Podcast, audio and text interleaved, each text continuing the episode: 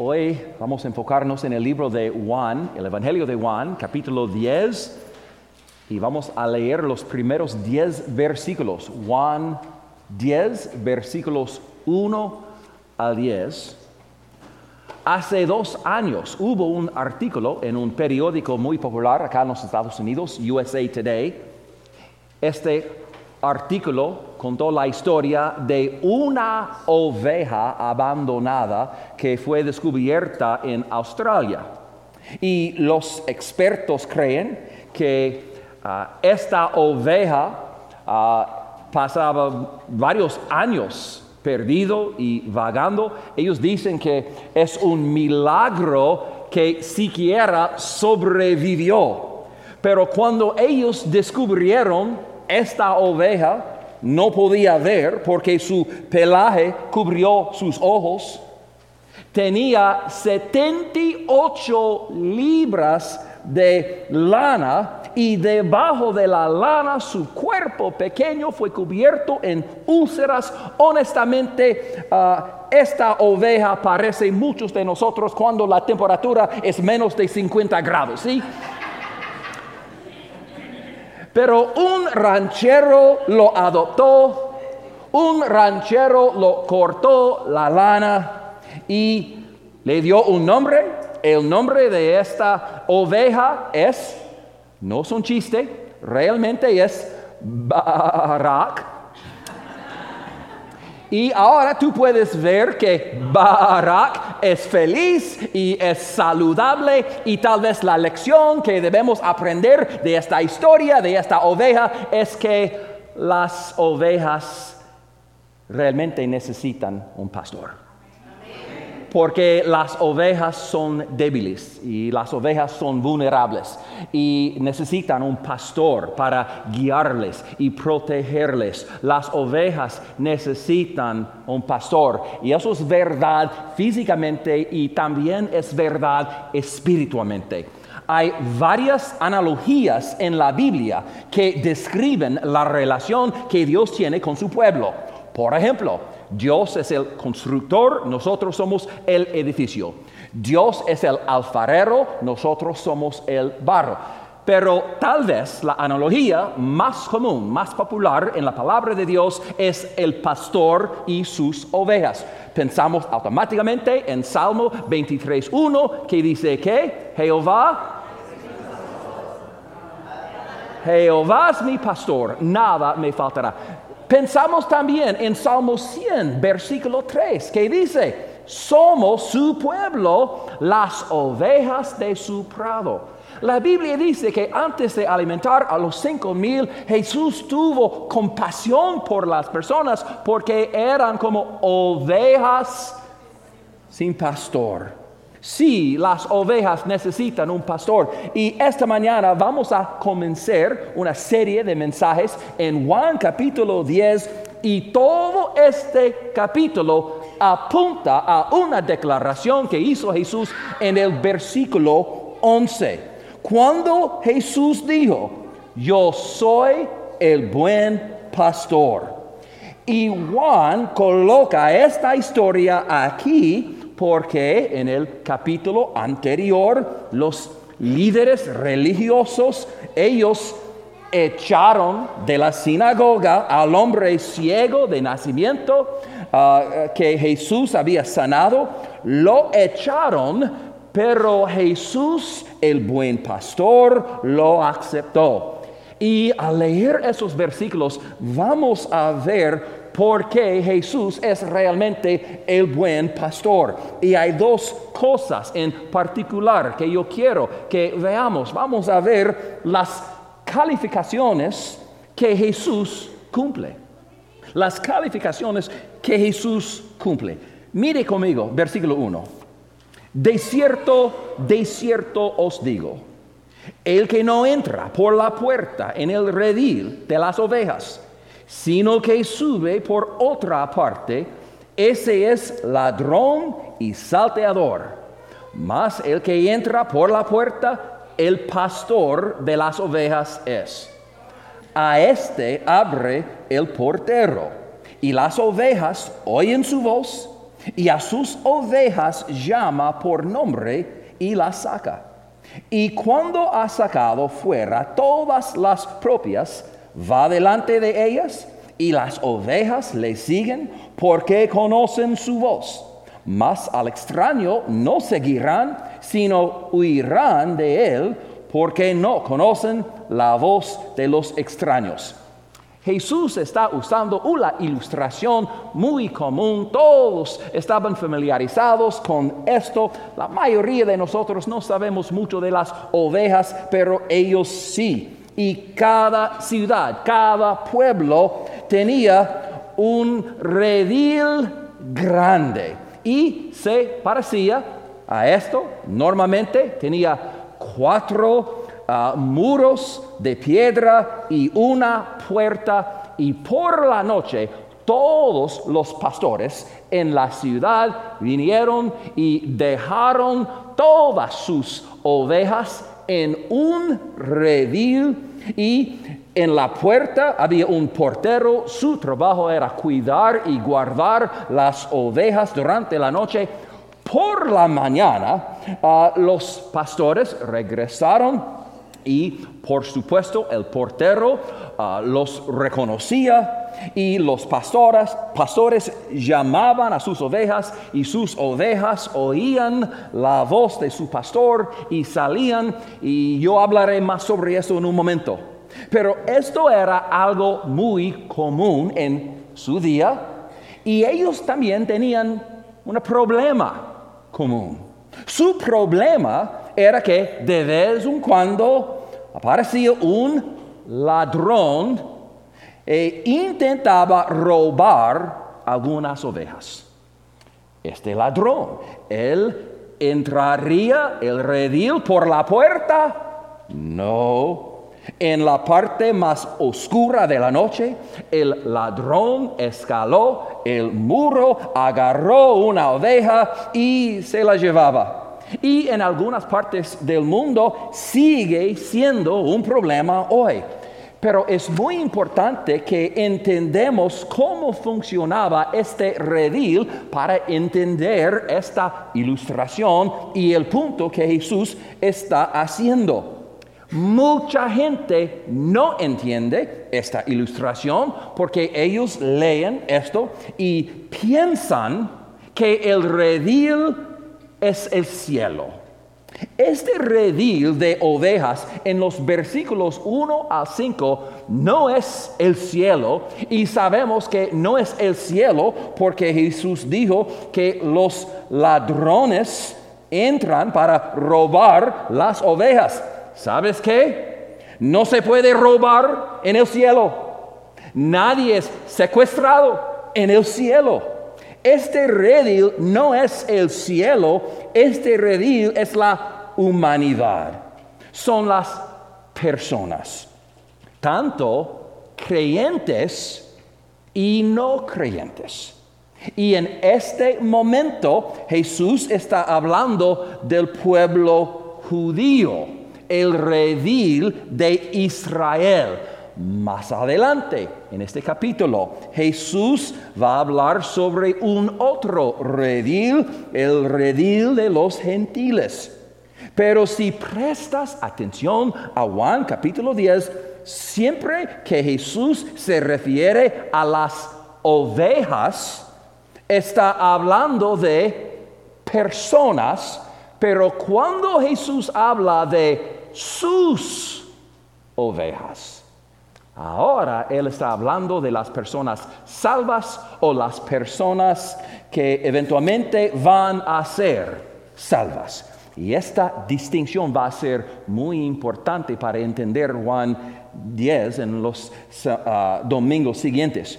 Pero hay un redil lleno de ovejas que son personas, que representan las personas. Jesús dijo, el ladrón, el salteador, no entra por la puerta, él sube por otro lado. Probablemente Jesús está refiriéndose a los fariseos.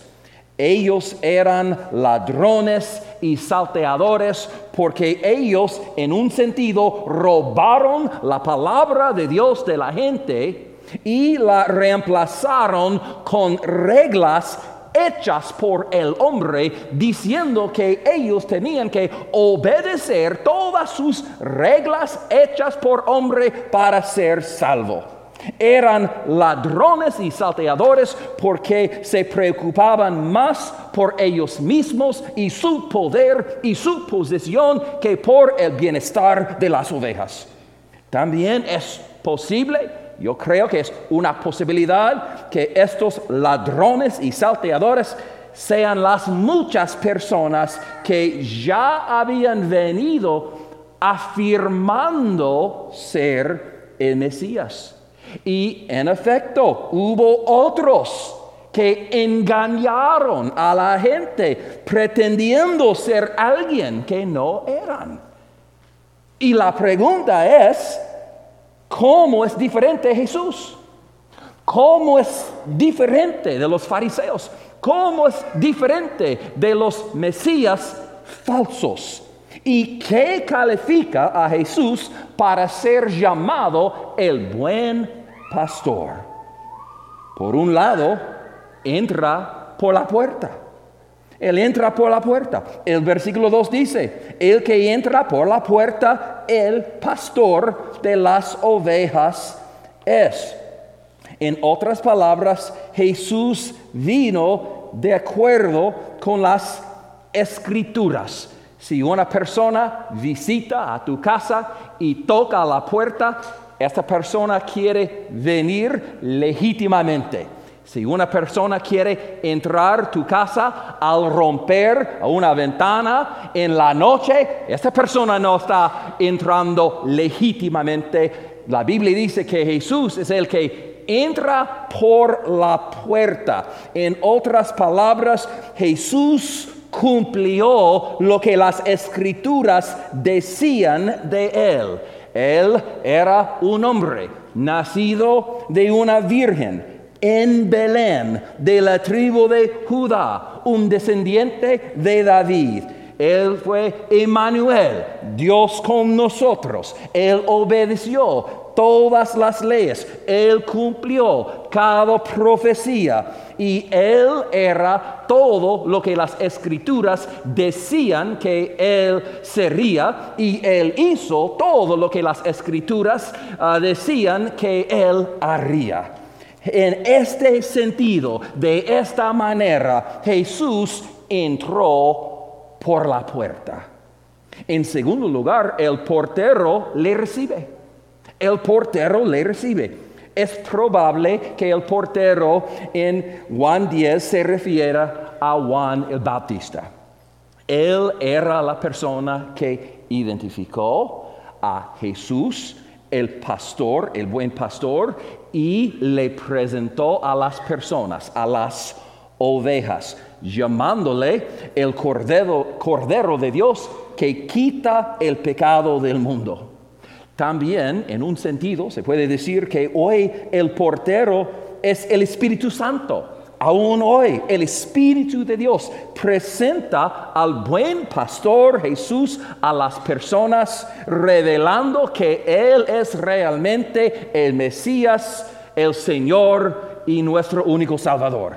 Jesús entra por la puerta, el portero le recibe y tercero, y eso es muy importante, las ovejas le responden. Las ovejas le responden. El versículo 3 dice, las ovejas oyen su voz y a sus ovejas llama por nombre y la saca. El versículo 4 dice, conocen su voz. Versículo 5 dice, al extraño no seguirán, sino huirán de él, porque no conocen la voz de los extraños. Cada pastor en esos días tenía una voz especial que él usaba específicamente con sus ovejas. Él usaba una voz como una canción, como una melodía. Él no hablaba con sus ovejas de la misma manera que él hablaba con otros pastores. Y nosotros hacemos la misma cosa cuando ustedes, yo no sé si ustedes tienen un, un perrito, cuando ustedes llegan a casa, no dicen, hola perrito, ¿cómo estás? Cómo salió su día. No, tú, usas una voz diferente, una voz muy animado, como un bebé, como un niño. Y los pastores hicieron lo mismo y las ovejas, ovejas no son muy inteligentes, pero las ovejas aprendieron a reconocer su voz. Anteriormente yo mencioné la historia de esta oveja fue descubierta en Australia. Yo aprendí esta semana que ah, el robo de ovejas es un gran problema allí. Y yo escuché una historia ah, de algo que sucedió hace algunos años. Ah, un hombre en Australia fue arrestado por robar ovejas. Pero cuando fue arrestado, él dijo, mira, yo no robé las ovejas, ya son míos, yo simplemente estaba recuperándolos. Y entonces fue un juicio y hubo dos hombres afirmando ser el dueño de las ovejas. ¿Quién va a creer el juez? Bueno, eventualmente el juez decidió invitar a algunos testigos especiales. Ellos invitaron al corte algunas de las ovejas. Y algunas ovejas estaban en el tribunal, en el corte, y los dos hombres Ah, tuvieron que pararse afuera en el pasillo y cada hombre tenía su oportunidad llamar a las ovejas. El primer hombre llamó a las ovejas, pero las ovejas no respondieron a él. Y cuando el segundo hombre, el hombre que fue arrestado, cuando él llamó a las ovejas, las ovejas reconocieron a su voz, ellos salieron del corte y este hombre fue absuelto. Las ovejas realmente reconocen la voz del pastor. Como el buen pastor Jesús llama a las ovejas por nombre. Él dice, ven y sígueme.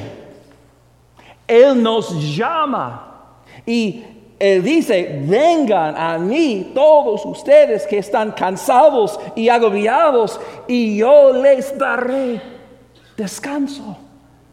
Él nos llama y dice, venid y bebed agua viva.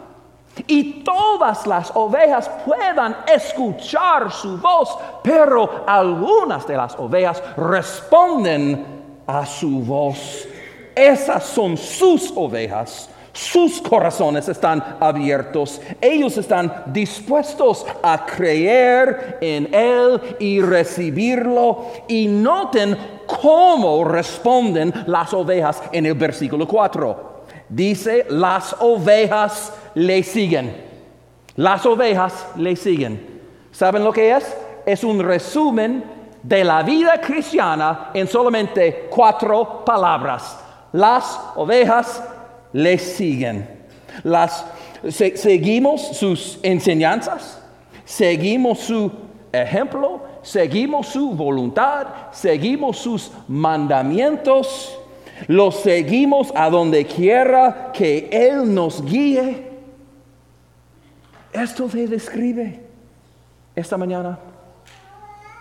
¿Has oído la voz del buen pastor llamándote, invitándote a venir y experimentar esta vida y esta salvación en Jesús? ¿Has respondido a su llamada? ¿Estás siguiendo realmente, prácticamente a Jesús? Jesús es el buen pastor porque Él cumple con todas las calificaciones, pero algo más que yo ah, quiero que veamos, los beneficios que Jesús ofrece. Los beneficios que Jesús ofrece. Mire versículo 6. Esta alegoría les dijo Jesús, pero ellos no entendieron qué era lo que les decía. Mira, ellos no entendieron, entendieron todavía. Todavía no era el tiempo de que lo entendían. Muchos de ellos van a entender eventualmente después de la muerte y la resurrección de Jesucristo, pero primero Él tuvo que morir y resucitar de los muertos. Pero ahora, en versículo 6 todavía no entienden, versículo 7 dice, volvió pues Jesús a decirles, de cierto, de cierto os digo, yo soy la puerta de las ovejas. Todos los que antes de mí vinieron ladrones son y salteadores, pero no los oyeron las ovejas. Mira, cuando llegamos al versículo 7, Jesús está usando una analogía diferente. Jesús está cambiando un poquito la analogía que él usó en los versículos 1 al 5. Esta analogía es similar, pero esta analogía es diferente. Porque en aquellos días, durante los meses del verano, el pastor llevaría a su rebaño en un viaje a pastos lejanos. Un viaje puede durar semanas o tal vez meses y entonces por esta razón, cuando saliste de un pueblo, cuando saliste de una ciudad y te fuiste al campo, tú veías en esos días un redil diferente. Y era mucho más pequeño porque esos rediles no estaban destinados a muchos rebaños, estaban destinados a un solo rebaño. Pero también tú notarás que no había puerta, porque ahí, en ese hueco en, la, en el muro, es donde el pastor se acostaba por las noches y dormía. Y las ovejas tuvieron que pasar al pastor para poder salir y los lobos tuvieron que pasar por el pastor para poder entrar. Y este es el tipo de redil al que Jesús se refiere en los versículos 7 a 10. Y esta vez Jesús dice, yo soy la puerta. Esta es otra de las siete declaraciones yo soy de Jesús en el Evangelio de Juan. Jesús una vez más toma el nombre santo de Dios, Jehová, Yahweh, en el griego, ego, mí, yo soy, y se lo aplica a sí mismo. Y cuando Jesús dice, yo soy la puerta de las ovejas, obviamente Él no quiere decir esto literalmente Así como Él no estaba siendo literal cuando Él dijo, yo soy el pan de vida, eso es figurativo, pero Él dijo, yo soy la puerta porque todos necesitamos una puerta. Necesitamos una puerta porque somos separados de Dios por un muro de pecado. Isaías 53 dice, todos nosotros nos descarriamos como ovejas, cada cual se apartó por su camino. Todos nosotros hemos contribuido a este muro de pecado que nos separa de Dios. Y ese muro de pecado es tan alto que no podemos saltarlo. Este muro es tan ancho que no podemos rodearlo. Este muro es tan profundo que no podemos cavar debajo de él. Es tan fuerte que no podemos romperlo. Este muro de pecado que nos separa de Dios es tan fuerte que no hay nada que podamos hacer por nuestra cuenta para atravesar ese muro y estar con Dios. Por esta razón necesitamos una puerta. Pero noten lo que Jesús no dijo. Él no dijo, yo soy una puerta, porque Él no es una de muchas puertas diferentes que puedas elegir. No, Él dijo, yo soy la puerta. Él es la puerta porque solamente Él tomó nuestro lugar cuando vivió una vida perfecta sin pecado. Solamente Él tomó nuestro lugar en la cruz cuando recibió el castigo por nuestro pecado. Solamente Él ah, derrotó al pecado y la muerte cuando Él resucitó de los muertos. Solamente Jesús. Y Él dijo, todos los que antes de mí vinieron, ladrones son y salteadores. Mira, los falsos mesías. Ellos no hicieron lo que hizo Jesús. Ellos no cumplieron las escrituras como lo hizo Jesús. Ellos no hicieron milagros como los hizo Jesús. Ellos no hablaron como lo hizo Jesús. Ellos no murieron por nosotros y no resucitaron ¿Cómo lo hizo Jesús? Solo Jesús hizo esto y por esta razón Él puede decir, yo soy la puerta, hay una puerta. Pedro dijo que no hay otro nombre bajo el cielo dado a los nombres en el que podemos ser salvos, sino el nombre de Jesús. Y cada vez que atraviesas una puerta, estás haciendo dos cosas. Estás saliendo algo y estás entrando en algo. Cuando cruzas la puerta que es Cristo, cuando das este paso de fe, estás dejando detrás tu pecado, tu, tu pasado, y estás entrando en una relación nueva con Dios a través de Jesucristo y mira los beneficios que Jesús ofrece a las personas que pasan por esta puerta por la fe. Primero, Él nos ofrece salvación. Él nos ofrece salvación. Mire el versículo 9.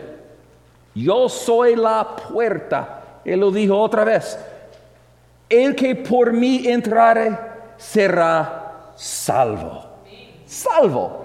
Mira esta palabra. En el primer siglo, esta palabra se usaba para describir a una persona que se recuperó de una enfermedad, o una persona que sobrevivió una tormenta, una persona que sobrevivió una guerra o una persona que era absuelto en un juicio, en un tribunal. Aquí, salvo significa salvo del pecado, salvo del juicio, salvo de la muerte, salvo de la separación eterna de Dios en el infierno. ¿Y quién? ¿Quién puede ser salvo? Jesús dijo, el que por mí entrare. Cualquiera puede ser salvo.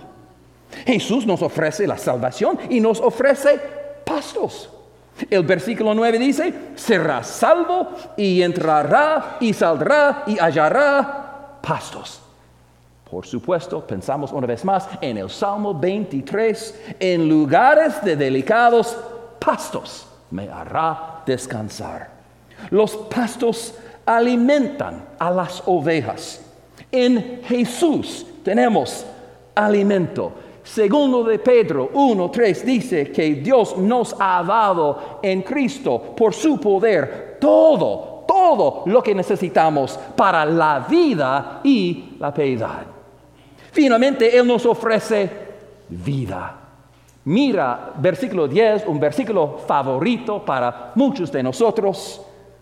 El ladrón no viene sino para hurtar y matar y destruir. Yo he venido para que tengan vida y para que la tengan en abundancia.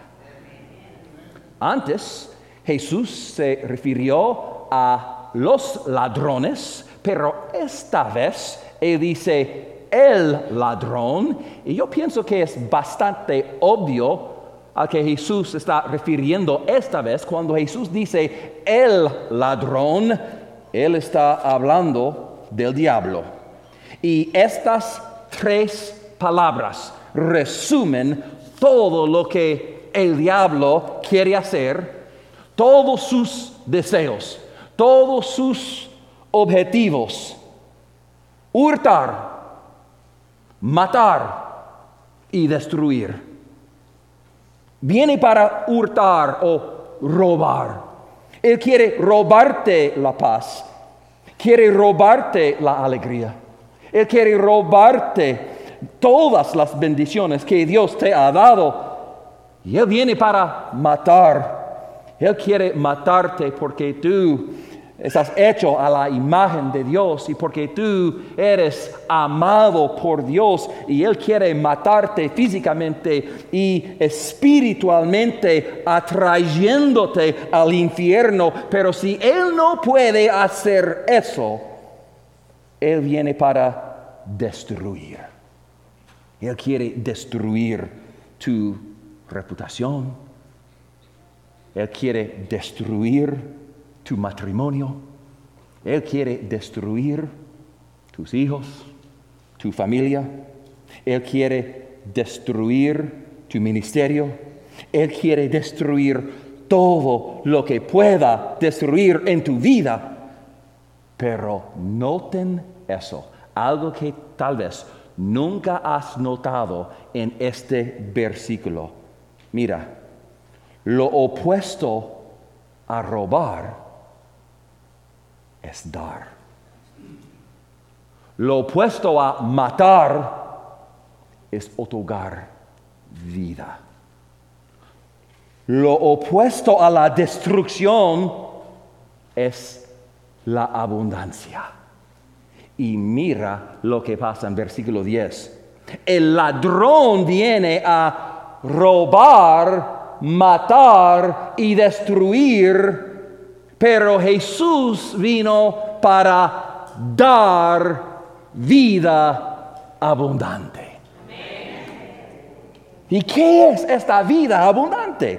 Esta palabra abundancia en el versículo 10 significa más allá de toda medida, una calidad que supera las expectativas y por favor, escúchame con atención. Cuando Jesús habla de esta vida en abundancia, Él no está hablando de casas grandes o autos, carros o viajes lujosos.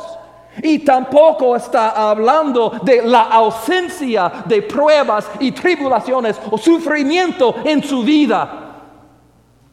Él está hablando de una abundancia mucho más grande que eso.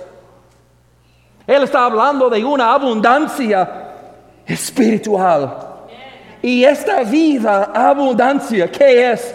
Este es el amor incondicional. Es un gozo inexpresable y glorioso. Es la esperanza viva. Es un corazón lleno de alegría, es una vida con propósito, es la confianza en la hora de la muerte, es la intimidad con Dios, el Dios que te ama y el, Dios que dio a su Hijo unigénito para morir por ti. Esta es la vida abundante.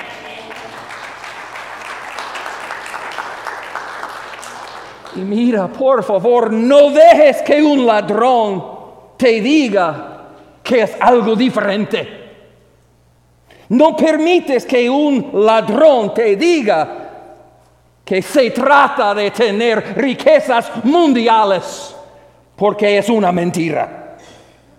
Esa es una calidad de vida que nunca conocerás aparte de Jesús. Y experimentamos esta vida al pasar por la puerta por fe que es Cristo.